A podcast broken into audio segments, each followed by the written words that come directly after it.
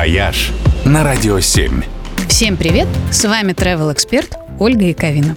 Нынешняя суббота имеет весьма забавный статус – День осведомленности о пингвинах.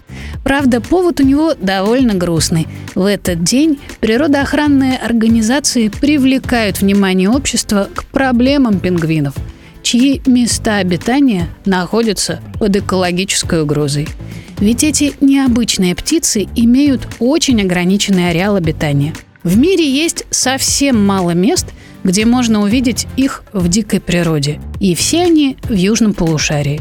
Антарктика, Галапагосы, архипелаг Снерс в Новой Зеландии, южные окраины Патагонии, Сандвичевые острова, ЮАР, знаменитый пингвинный пляж Болдерс-Бич. Но главной в мире пингвиней точкой считается остров Филипп у берегов Австралии.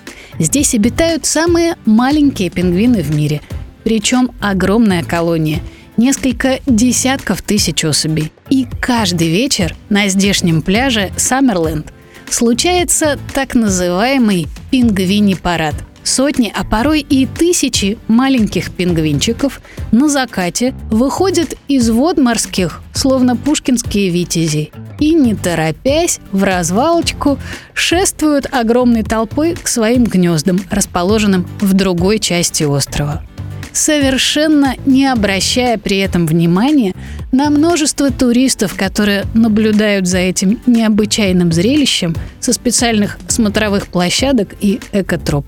Остров, конечно, находится очень далеко, но специально для тех, кто вряд ли сможет добраться до него в ближайшее время, на пляже установлены веб-камеры, которые каждый день стримят этот парад на YouTube-канал. Хотите присоединиться к просмотру? Ищите ссылку на нашем сайте radio7.ru в разделе «Программы «Вояж». Там появляются тексты каждого нового выпуска, и ссылка, конечно же, тоже там будет. «Вояж» только на Радио 7.